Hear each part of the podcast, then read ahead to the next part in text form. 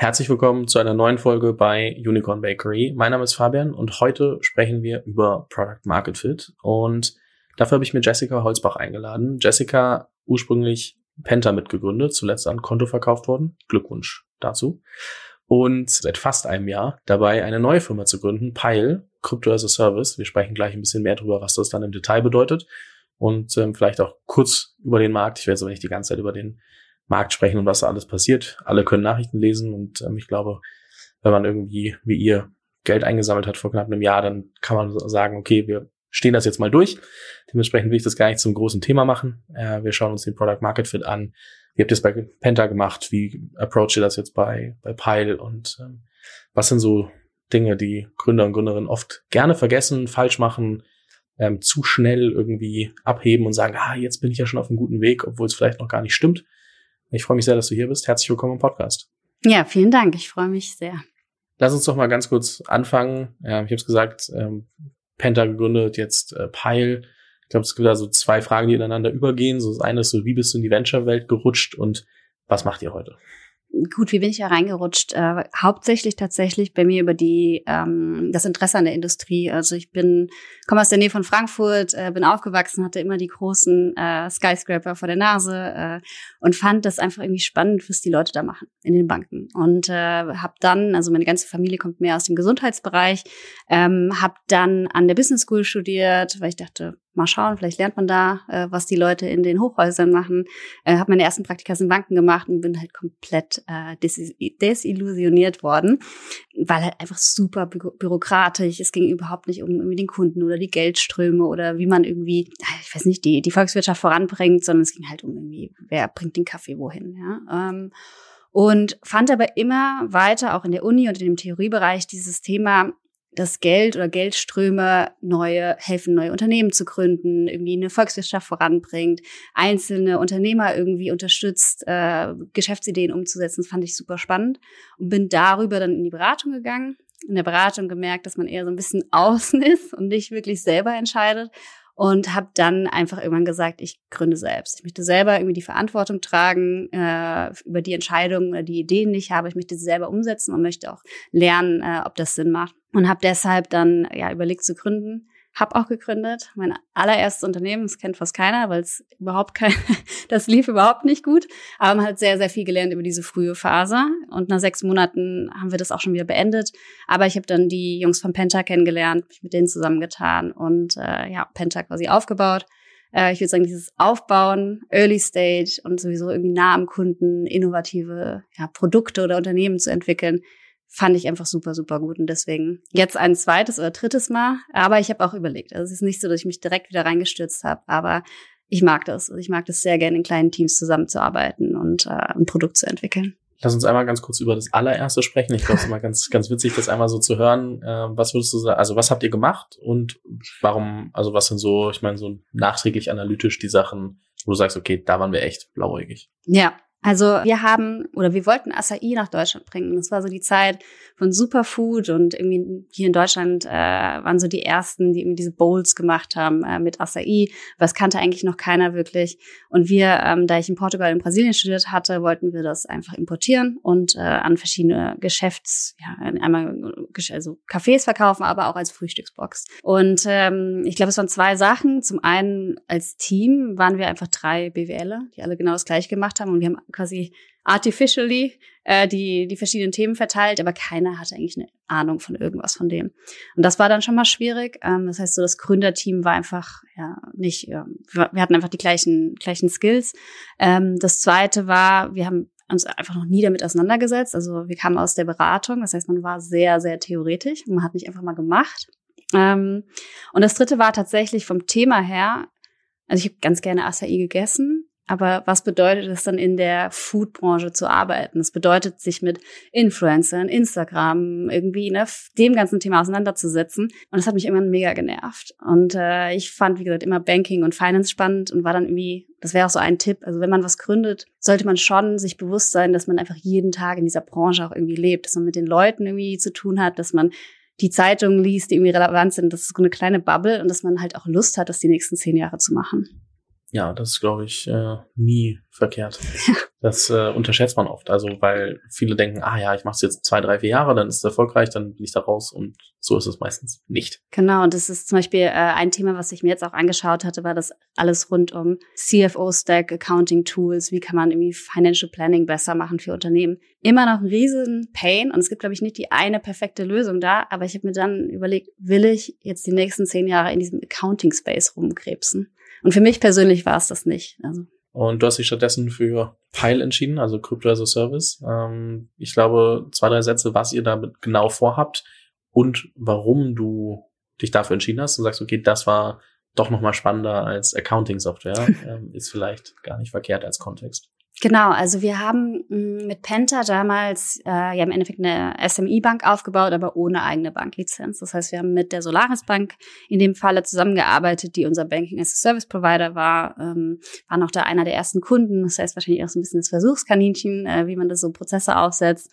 Aber ich habe im Endeffekt dadurch, dass ich auch den Operations-Teil geleitet habe, gesehen, was es bedeutet, eine Challenger-Bank nach außen hin aufzubauen, also vom Go-to-Market. Und es sieht irgendwie alles schön aus und jetzt ist das Interface irgendwie ne, digital und man kann irgendwie Online-Banking machen. Aber was es auch im Hintergrund bedeutet. Und äh, die Tatsache ist, dass quasi selbst die neuen Challenger-Banken sind alle auf dem gleichen alten Kernbankensystem irgendwie aufgebaut. Ähm, jeder läuft weiterhin irgendwie auf SEPA, äh, was ja ähm, seine ich sagen, Vorteile hatte in der Vergangenheit, aber auch irgendwie seine Nachteile.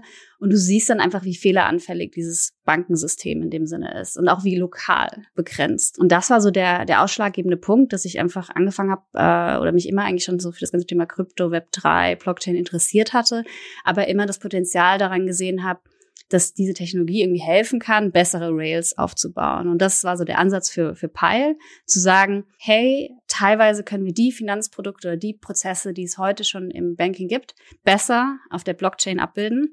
Wie, wie machen wir das?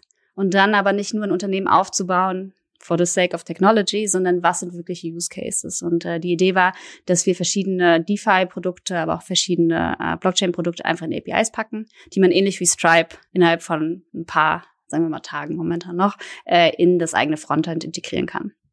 Ich glaube, also äh, im, im, Kopf war ich schon wieder irgendwie drei Schritte weiter, aber ich glaube, wir müssen schon noch mal so ein bisschen die, für viele, die vielleicht auch zuhören, äh, noch mal auf DeFi, Rails etc. eingehen. Ich glaube, das macht Sinn, da einmal wirklich den Kontext aufzuarbeiten, dass man, dass man auch versteht.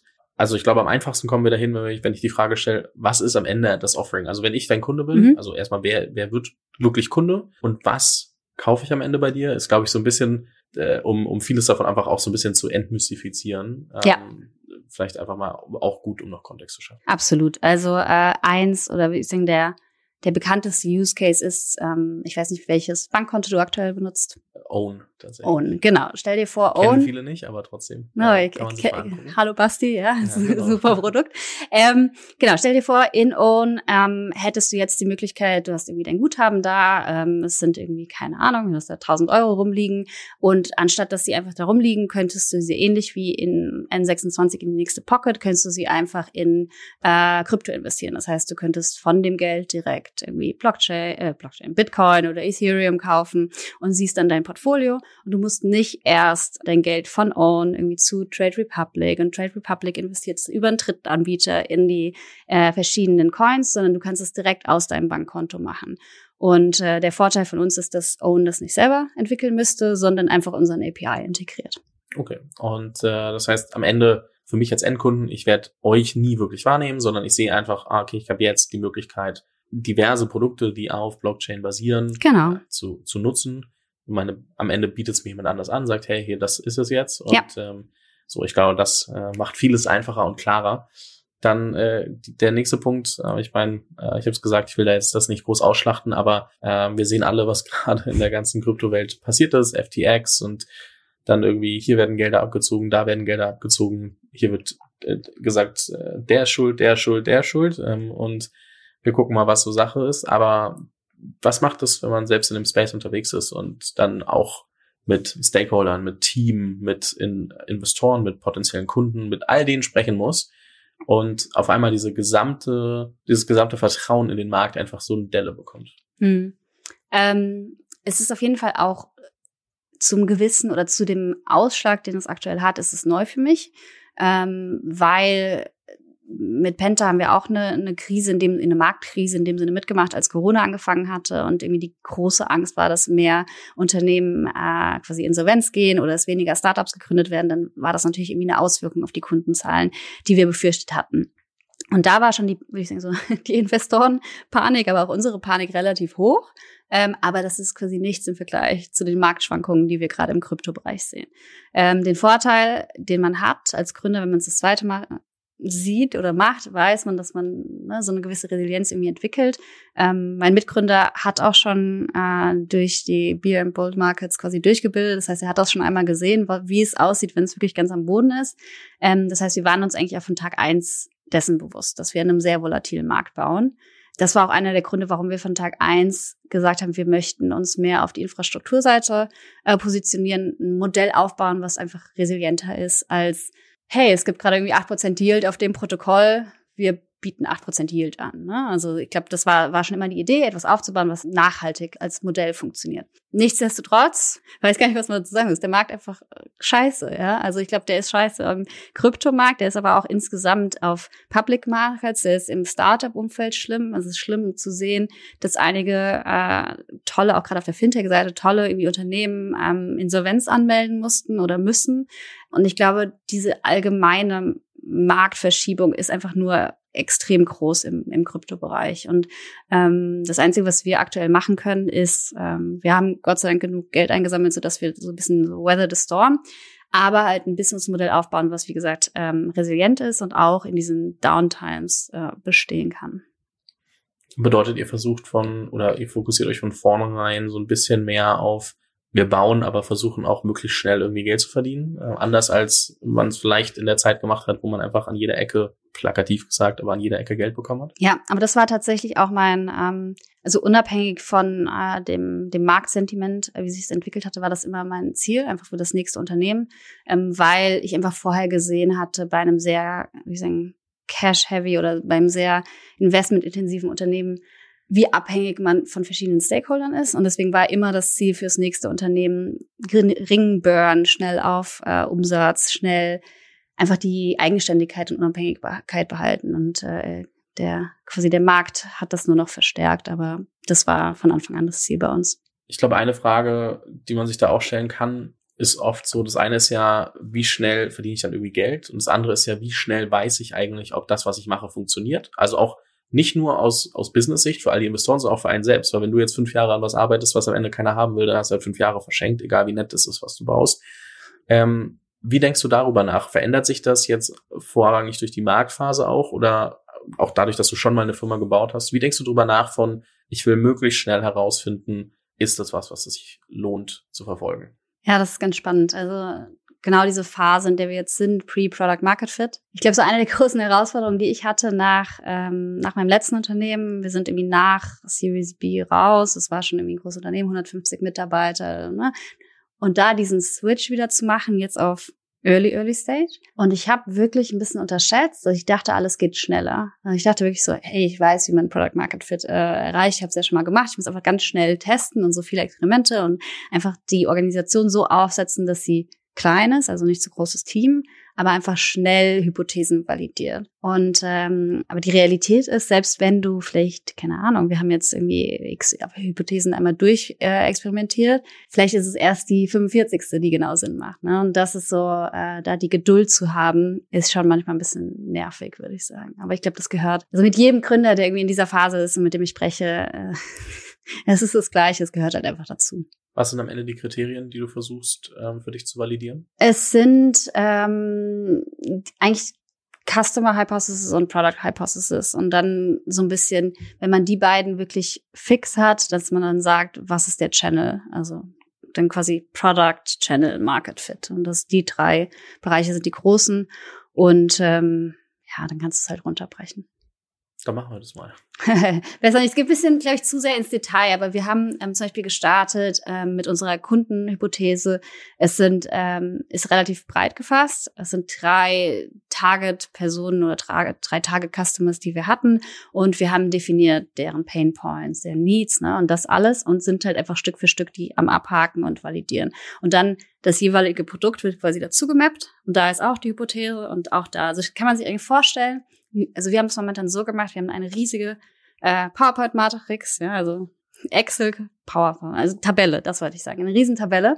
Ähm, und immer wenn ähm, bestimmte Angaben Hypothesen sind, dann sind sie eben nur hellgrau.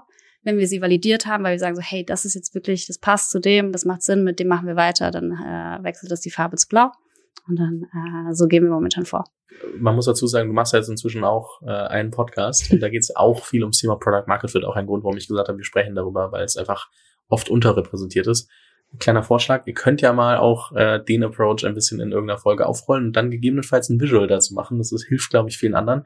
Ich verlinke natürlich den Podcast in der Beschreibung, können, äh, können alle, die möchten, da gerne noch mal ein bisschen zuhören. Ihr habt da auch schon drüber gesprochen, wie ihr Product Market Fit bei Penta angegangen seid. Das glaube ich nur mal als, als äh, Erweiterung dafür. Ähm, ich glaube, was oft schwierig ist, ist, dass viele gar nicht wissen, was bedeutet Product Market Fit eigentlich. Also es wird schön immer, also immer mal wieder genannt, immer noch zu wenig, aber es wird immer mal wieder genannt und dann heißt, ja, du musst Product Market Fit finden. Aber was bedeutet das eigentlich? Also was ist das, also abgesehen von, also ihr wollt Hypothesen validieren, aber mit welchem Ziel? Wann sagt ihr dann, okay, das ist auch wirklich Product Market Fit? Mhm. Ähm, ich glaube, du kannst es nicht quasi allgemeingültig sagen. Also die, die Idee ist ja, dass du dieses magische Equilibrium findest zwischen Markt, Kunde und Produkt. Ne? Also dass du genau weißt, welcher Kunde welches und wie das Produkt für den aussehen muss. Und dass das quasi genau zusammenpasst. Ähm, für uns, das, wie gesagt, das kommt dann so ein bisschen auf das Setup an und deswegen machen wir auch den Podcast und interviewen extrem viele Leute, weil ich glaube, es ist was anderes im B2C als im B2B-Bereich. Für uns zum Beispiel ähm, wäre eine Hypothese, dass du sagst, mit zehn Partnern bist du schon wahrscheinlich am Product Market Fit, weil du dann genug Usage Data, genug äh, User, genug ne, API-Calls hast, dass du weißt, äh, du bist auf dem richtigen Weg, genug Umsatz auch hast. Ja? Also dass du so bestimmte KPIs. Äh, Paying Partners, otherwise ist so alles genau. davon. Genau. Und das ist natürlich was anderes für ein, zum Beispiel eine, eine Productivity-App. Ne? Aber ich glaube, ich würde mich schon am Anfang hinsetzen und versuchen zu schätzen, ähm, für meine, sagen wir mal, ich habe eine Productivity-App ähm, und ich möchte einfach am Anfang lernen und möchte dann wissen, wie ich es repliziere wie viele Kunden muss ich dafür ungefähr erreichen? Sagen wir mal, ich mache es jetzt mit 20.000 und habe die alle für einen Euro akquiriert und weiß, dass es stabil ist, dann kann ich quasi von da aus weiterbauen. Und äh, das Schöne oder das Schwierige ist, Product Market Fit ist testen, testen, testen und iterieren. Und du bist dann irgendwann am Punkt angekommen, dass du sagst, jetzt weiß ich, wie gesagt, wie viel ich vorne reinkippen muss, um einen Kunden zu bekommen und wie viel er mir hinten raus gibt. Und jetzt schütte ich einfach immer weiter von rein und hinten kommt es stabil weiter raus. Mhm. Ich glaube, wer es mal versucht hat, sauber zu definieren, war ähm, Rahul von Superhuman, der gesagt hat, ich glaube, wenn du 40 Prozent deiner Leute dazu kriegst, dass sie sagen, mein Leben wäre deutlich schlechter ohne das Produkt, dann hast du Product Market Fit. Also da gibt's auch einen super Artikel zu, verlinke ich auch mal in den Show Notes. Wer den noch nicht gelesen hat, sollte den unbedingt lesen, weil ich glaube, der ist für vieles davon einfach auch die Grundlage, ähm, so das, das Verständnis dafür zu haben und dann zu überlegen, was bedeutet es bei mir eigentlich in der Firma? Welche, wer, wer sind eigentlich denn wirklich auch die Kunden, die zu diesem Ergebnis kommen können und fokussiere ich mich überhaupt auf die richtigen Kunden und so weiter und so fort. Das heißt, wirklich auch so zu überlegen, Product Market Fit heißt, die Leute wollen es nicht nur einmal kaufen, sondern sie wollen es auch behalten. Also es gibt Leute, die es wirklich lieben, das Produkt, und davon muss es genug geben, dass du dann sagen kannst, okay, mache das nicht nur für eine Person auf der Welt, sondern auch für, für einen skalierbaren Teil. Und ja. nicht jeder, der vorne reinkommt, muss am Ende hinten bleiben. Das geht halt auch gar nicht, aber du musst einen großen Teil davon erwischen. Ich glaube, das mal, um schwer zu verbildlichen manchmal, aber ähm, so als, als äh, Hint dazu noch, ähm, was glaube ich ganz wichtig ist. Was ich aber auch sehe, ist, dass sehr viele mir irgendwie sagen, ja, wir sind schon auf einem guten Weg zu Product Market Fit, die dann eine Waiting List haben. Und einfach sagen, ja, wir haben 10.000 Leute auf der Warteliste. Das wiederum finde ich persönlich sehr schwierig. Nein, das funktioniert auch nicht. Also nochmal zu dem Product, äh, zu dem Product Market Survey, den haben wir auch bei Penta gemacht, weil wir mal anfangen, man misst ja irgendwie Kundenzufriedenheit mit irgendwie NPS-Score, aber das ist eigentlich klar, es gibt ja eine Tendenz, ne, ob du irgendwie auf, ob es nach oben oder nach unten geht, aber der Product Market Fit Survey äh, ist super, super gut. Also da, überhaupt zu wissen, was ist der aktuelle Status. Ähm, Wartelisten also wir haben selber die Erfahrung gemacht. Wir hatten irgendwie am Anfang, ich glaube, ich weiß gar nicht, ich glaube, 10.000 Leute auf der Warteliste äh, für Penta. Aber über eine Warteliste, die entsteht ja auch über eine gewisse Zeit. Und die Leute wollen vielleicht genau in dem Moment kaufen. Und wenn du dann irgendwie ein Jahr später dein Produkt äh, launchst, dann haben die vielleicht schon ein anderes Konto oder einen anderen, keine Ahnung, andere App genutzt. Also von daher, ähm, meiner Erfahrung nach ein bis fünf Prozent, die irgendwie wirklich konverten von der Warteliste. Von daher glaube ich nur, nur ein Paying Customer, Reoccurring Customer ist auch wirklich einer, der relevant ist für solche Fragen Richtung Product Market Fit. Du arbeitest ja mit vielen Gründern und Gründerinnen und hast ja auch immer wieder investiert und kennst auch einige dementsprechend. Was sind so andere, ich sag mal, äh, was sind andere Dinge, wo, wo Gründer in sich vielleicht auch Product Market Fit schön reden, außer jetzt Wartelisten? Ich glaube auch, dass du es ähm, gefühlt erreichen kannst und dann doch wieder nicht da bist. Also so dieses, ähm, so, so ein bisschen wie so ein vorläufiger Product Market Fit, ähm, passiert auch leichter in diesem B2B oder Enterprise-Geschäft, dass du sagst, hey, ich habe jetzt, keine Ahnung, äh, Microsoft als Customer geclosed und mache jetzt auf einmal 200.000 Umsatz im Monat und ne, läuft alles. Aber vielleicht hast du dann genau nur ein Produkt für diesen einen Kunden gebaut und kannst es eigentlich nicht replizieren. Also ich glaube, das ist so ein bisschen in diesem Enterprise-Geschäft einmal so, so ein False Positive eigentlich. Äh, und auch im, im B2C-Bereich kann es sein, dass du irgendwie so auf die richtige, in die richtige Richtung gehst, bekommst die ersten Kunden, die lieben das Produkt, es läuft irgendwie cool. Und dann stellst du irgendwie fest, zum Beispiel, die wollen nicht zahlen oder die wollen das, nachdem die irgendwie den, äh, das sechs Monate genutzt haben, sowas wie, wie, wie Bubble, ne, oder sowas, diese Language-Apps, ne, die du irgendwie nutzt am Anfang, aber dann eigentlich nie wieder nutzt, ja, ähm, weil die Motivation nachlässt. Ich glaube, sowas, auf sowas muss man aufpassen, dass man einfach sich nicht selbst belügt. Und das, was du auch gesagt hast, ist ja eine Sache, die man irgendwie dann pitcht nach außen, aber was quasi, man muss super, super ehrlich zu sich selbst sein. Ich glaube, das ist äh, extrem wichtig. Und äh, die der einzige sehr praktische Tipp, auch jetzt im, im, im aktuellen Marktumfeld, don't hire before you reach Product Market Fit, im, so gut es geht. Ne? Also wenn du natürlich ein super äh, tech-intensives irgendwie Thema hast, wo du allein für den MVP irgendwie so ein bisschen was bauen musst, ja, aber umso kleiner du bist, idealerweise auch in einem äh, mehrköpfigen Gründerteam, umso schneller kannst du ja auch die Richtung ändern. Ja? Und umso leaner bist du und umso weniger Leute hast du auch, die mitreden wollen, was jetzt eigentlich die Richtung ist. Ne? Weil wenn du dann schon ein Team von zehn Leuten hast, wo jeder eine sehr starke Meinung hat über die nächste Hypothese, die zu validieren ist, dann bist du langsamer. Und das ist, glaube ich, so dieses einfach das Team sehr, sehr, sehr klein halten, äh, bevor man sich wirklich 100% sicher ist, in welche Richtung man geht. Wie viele Leute sind wir aktuell? Wir waren bis äh, vor einer Woche drei, also immer noch das Gründerteam okay. ähm, nur und das fast, wie gesagt, knapp ein Dreivierteljahr lang und haben jetzt seit ähm, Anfang Januar noch drei Leute dazu bekommen. Wie habt ihr, also wie teilt ihr Aufgaben innerhalb der Gründer? Also einfach nur, dass man das auch einmal versteht, wie ihr das dann irgendwie acht Monate lang gemacht habt? Ja, wir ähm, es war auch ein bisschen, würde ich sagen, äh, vorsätzlicher geplant diesmal, weil äh, als ich überlegt habe, was ich als nächstes machen möchte und welches Unternehmen ich gründen möchte, hatte ich quasi mir selbst eigentlich zwei, zwei Ziele gesetzt. Das eine war, die grobe Idee oder die grobe Richtung zu finden und das andere war das Team, was diese Idee umsetzen kann. Ähm, seitdem hat sich super viel geändert, aber bei mir war relativ schnell klar, dass ich ähm, jemanden auf der Tech-Seite brauche, der auch Krypto-Wissen äh, hat, und jemand auf der Produktseite. Mm, und quasi ich selbst bringe alles, was Go-to-Market, aber auch so Operation, Company Building mit. Das heißt, ich habe quasi den Bereich gecovert und die anderen beiden haben sich auf Kunden ähm, und Produkt, äh, Product Development konzentriert. Ja, ich glaube, da kann jeder mal so ein bisschen Inspiration für sich rausziehen. Das ist äh, schon, schon ganz hilfreich. Es gibt eine richtig coole Sache, die haben wir jetzt gemacht, ähm, also als Resümee. Äh, das heißt äh, Zone of Genius. Ich weiß nicht, ob du es schon mal gehört hast. Ja, aber ich kann es nicht so zitieren, das äh, musst du machen. nee, das ist ähm, ganz cool, weil wir halt jetzt dieses Dreivierteljahr zusammengearbeitet haben. Jeder hat irgendwie so seine Aufgabe macht was. Ähm, und dieses Zone of Genius sagt eigentlich, es gibt irgendwie vier Kategorien. Es gibt die Sachen, die du extrem gerne machst und extrem gut drin bist. Das ist quasi deine Zone of Genius. Aber es gibt zum Beispiel auch eine Kategorie in Sachen, in denen du gut bist, aber die du eigentlich gar nicht so gerne machst. Ja. Und so gibt es quasi so eine Matrix. Und wir haben das quasi gegenseitig bei uns gemacht. Ja. Und es war so ganz spannend zu hören, auch von meinen Mitgründern so, äh, hey Jessica, äh, Beispiel, keine Ahnung. Podcasts sind ganz okay, kann man sich von dir anhören, aber du siehst nicht so aus, als ob du es immer so gerne machst, ja, so als Beispiel. Ähm, und das war ganz spannend, so für die Reflexion zum einen. Ähm, Deswegen mache ich auch nicht so viele Podcasts. Also von daher hat es ein bisschen länger gedauert bei uns, aber jetzt freue ich mich sehr, hier zu sein.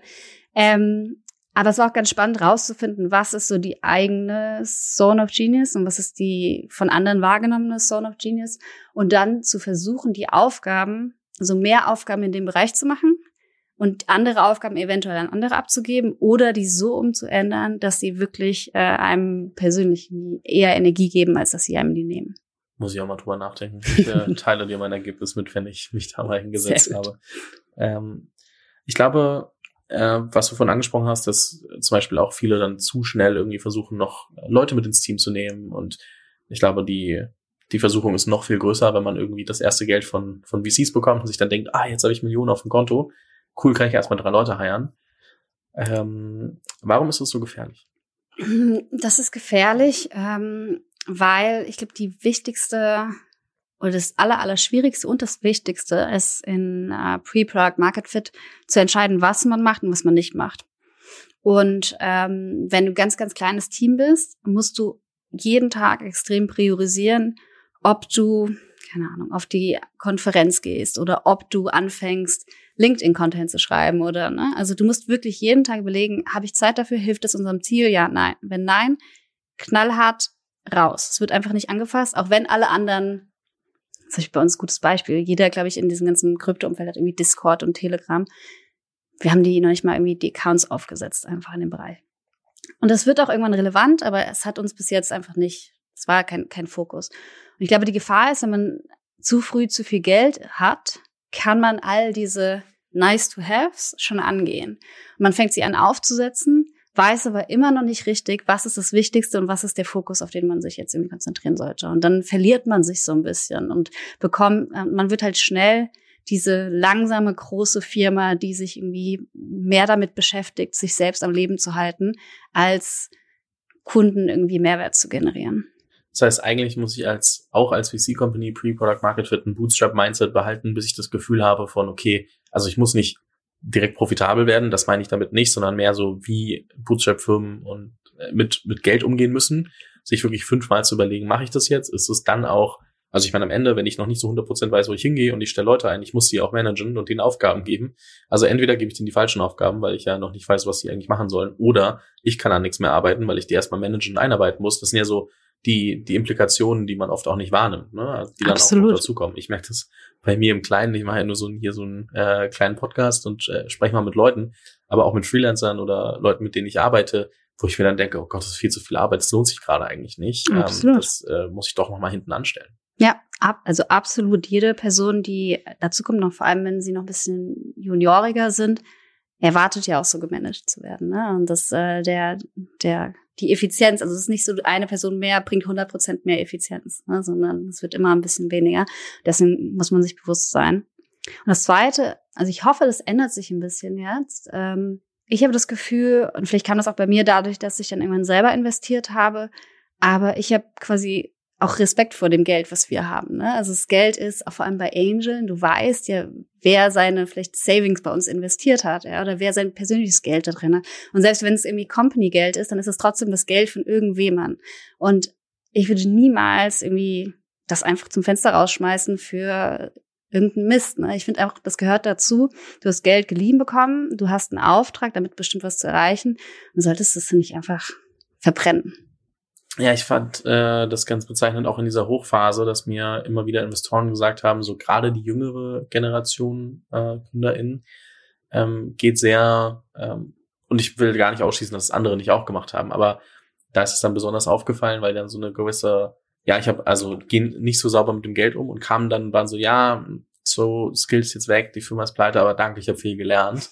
Und äh, das fanden die alle nicht ganz so witzig und sind dann auch echt immer so äh, wieder so auch so ein bisschen einen Schritt zurückgegangen, haben sich nochmal überlegt, in wen will ich wirklich investieren, weil einfach auch dieser Umgang mit dem Geld, ich meine, woher soll man das mit Anfang 20 können, das ist die andere Frage, aber ähm, ist trotzdem nicht ganz einfach. Da muss man sich wirklich fragen, so, wo mache ich das? Und das kennen wir alle. Ob wir jetzt mal kam 20, also auch als Kinder 20 Euro mehr hatten und dann irgendwie doch Süßigkeiten von gekauft haben, als Beispiel, die wir, wir uns danach dachten, ey, die 20 Euro hätte ich auch besser ausgeben können.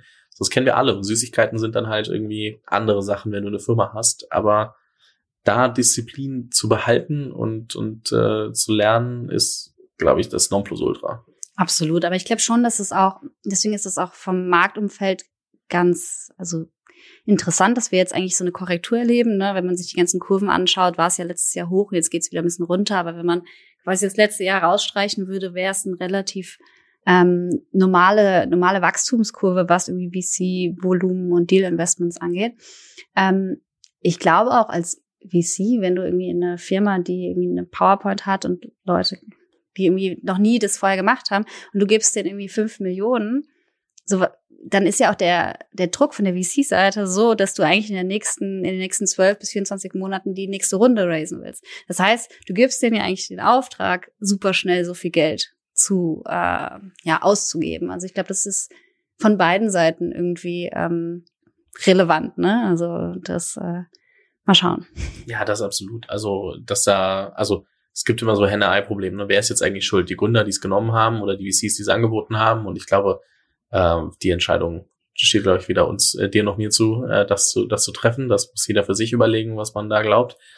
Ähm, aber ja, ich bin sehr gespannt. Also 2023 kann ein sehr interessantes Jahr werden, was das betrifft. Ich meine, jetzt, also viele haben noch irgendwie ein 21 Ende oder dann 22 äh, Anfang noch geraced und auch danach gab es ja noch Runden und jetzt schauen wir mal. Jetzt sehen wir so die ersten, die stolpern, die dann irgendwie doch keine Finanzierung mehr bekommen, wo dann doch nochmal genauer hingeguckt wird und das äh, wird, glaube ich, ziemlich interessant. Ja, und ich glaube, man, deswegen, wir, wir können es nicht beurteilen. Es ist auch hart, wenn man überlegt, was irgendwie dahinter steckt. Da stecken irgendwie Mitarbeiter, Familien, irgendwie, ne, da steckt extrem viel dahinter.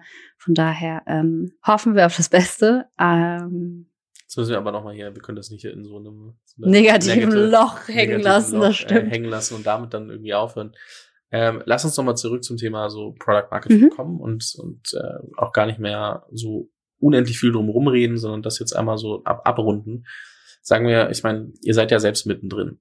Und ähm, du hast gesagt, äh, bei euch sind es wahrscheinlich irgendwie Partner, die ihr versucht zu erreichen. Und wenn ihr da genug habt, die dann auch wirklich das auch nicht nur als Partner einmal sagen, wir machen das, sondern dann auch an ihre Kunden bringen und das dann auch genutzt wird und man sieht, okay, das, äh, das funktioniert auch im eingesetzten ähm, Verlauf dann ist das äh, für euch zum, super spannend. Wie, was würdest du Gründern und Gründerinnen raten, die jetzt aktuell auf, auf der Suche sind nach Product Market Fit und irgendwie aber so in dieser Phase dazwischen und sich manchmal auch einfach ein bisschen aufgeschmissen fühlen, weil die Antworten halt doch nicht so schnell übers Testen kommen, wie man sich das vorstellt. Ich glaube, ein, ein gutes Buch dazu, uh, Four Steps to Epiphany, das wurde vielleicht auch schon mal erwähnt, ist eins der wenigen, wo es so um Customer Development geht. Schritt eins, das lesen. Schritt zwei, tatsächlich versuchen, eine Company aufzubauen, die schnell testen kann. Ich glaube, das ist einer der absolut wichtigsten ähm, Aufgaben als, als Gründer oder CEO, eine Firma aufzusetzen, die so agil ist, dass sie schnell das kann. Alles andere ist eigentlich unabhängig von der Industrie, von dem Produkt, von allem, das aufsetzen und dann, äh, wenn man das einmal gemacht hat, wird es einem auch in der Zukunft super viel bringen, ne? Weil ich glaube, das sieht man ja bei bei großen, ich kenne es immer nur aus dem Banking, ne? Aber umso größer die Challenger Banken, Banken geworden sind, umso langsamer kamen neue Product mhm. Features raus. Ne? Also das das ist ein Investment für die Zukunft. Äh, und der Schritt drei ist tatsächlich auch Geduld. Also ich glaube, man darf, man muss ein bisschen Geduld haben, man muss wissen, dass es ein it's a process ähm, und äh, man muss den, den Weg einfach gehen und weiterhin optimistisch bleiben. Spannend. Also ist auch auf jeden Fall wichtig, sich daran zu erinnern. Und ähm, noch so zwei, drei kleine abschließende Fragen. Mhm. Das eine ist, du hast vorhin, glaube ich, schon so leicht angerissen, aber inwiefern hat deine Tätigkeit als Angel-Investorin deine operative ähm, Arbeit beeinflusst? Ja, ich glaube, es ist eigentlich das Beste, was ich, äh, was ich machen konnte, weil ich habe vorher ähm, ein unglaublicher Respekt, glaube ich, vor, vor VC und äh, Investoren gehabt, im Sinne, dass ich nicht 100 Prozent das verstanden habe. Ne? Ich habe es quasi immer nur von der Gründersicht gesehen und ich konnte bestimmte Motivationen nicht 100 Prozent nachvollziehen, warum sie das gemacht haben oder wie man was aufgesetzt hat. Und äh, wenn man sich einmal auf die andere Seite des Tisches setzt, versteht man auf einmal, wie das funktioniert. Das Gleiche, ähm, ich habe auch ein äh, LP-Investment gemacht, ähm, nochmal besser, um wirklich so die gesamten Incentives auch dieser Branche zu verstehen und was es bedeutet, an welcher Stelle zu sein. Mal so ein LPA äh, ähm, äh, Landing Partner. Äh, naja, äh, müssen wir nachher nochmal nachschauen. Limited Partner, Limited Partner Agreement. Äh, siehst du, nur eins unterschrieben, äh, schon wieder vergessen.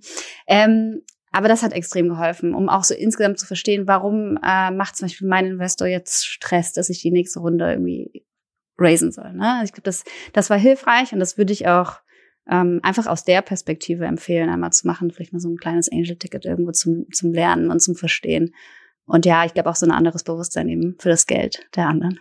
Für viele da draußen, ihr müsst es nicht morgen machen, ihr sollt es einfach nur irgendwann mal, wenn das dann sich ergibt. Ihr sollt jetzt nicht irgendwie alle ersparten Sachen direkt irgendwo investieren. Das macht meistens keinen Sinn, wenn man nicht vorhat, Angel Investments dann wirklich als äh, Asset Allocation zu machen und dafür solltest du schon irgendwie planen, 20 bis 50 Deals zu machen über die Zeit, glaube ich. Das ist äh, nur einmal ganz kurz dazu gesagt, dass nicht jetzt irgendwie jemand losrennt und sagt, hey, ihr habt im Podcast gesagt, ähm, der Disclaimer, das hier ist kein Investment Advice. Absolut nicht. Es ist wirklich mehr so dieses äh, grundsätzlich so sich in die Schuhe der anderen Person reinversetzen und das wirklich ja. einmal machen. Das ist super hilfreich. 100 Prozent.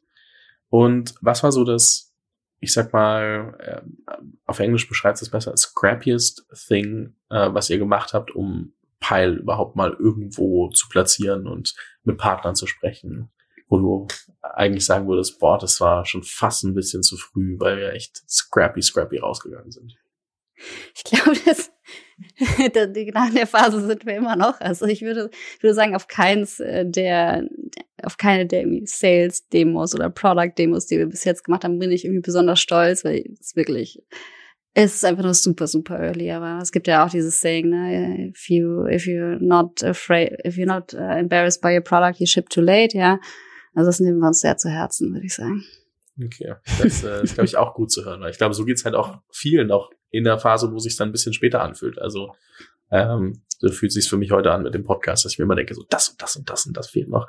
Und so ging es euch wahrscheinlich lange mit Penta und äh, man findet immer Sachen, die man äh, besser machen möchte. Ja. Und vielleicht noch ein echt wichtiges äh, Learning auch da. Ähm, man sollte sich nicht äh, dafür schämen, Geld für sein eigenes Produkt zu nehmen. Ich glaube, das ist, das sehe ich bei vielen so Produkten, die wir erst launchen und sagen so, ah, das ist aber nur die Beta-Version, ah, ich weiß nicht, ich kann dafür noch kein Geld nehmen. Wenn das schon Wert kreiert und wenn man ne, quasi einen Wert für den Endkunden ähm, generiert, dann sollte man auch direkt anfangen zu chargen, weil man auch nur so validiert, ob das wirklich was ist.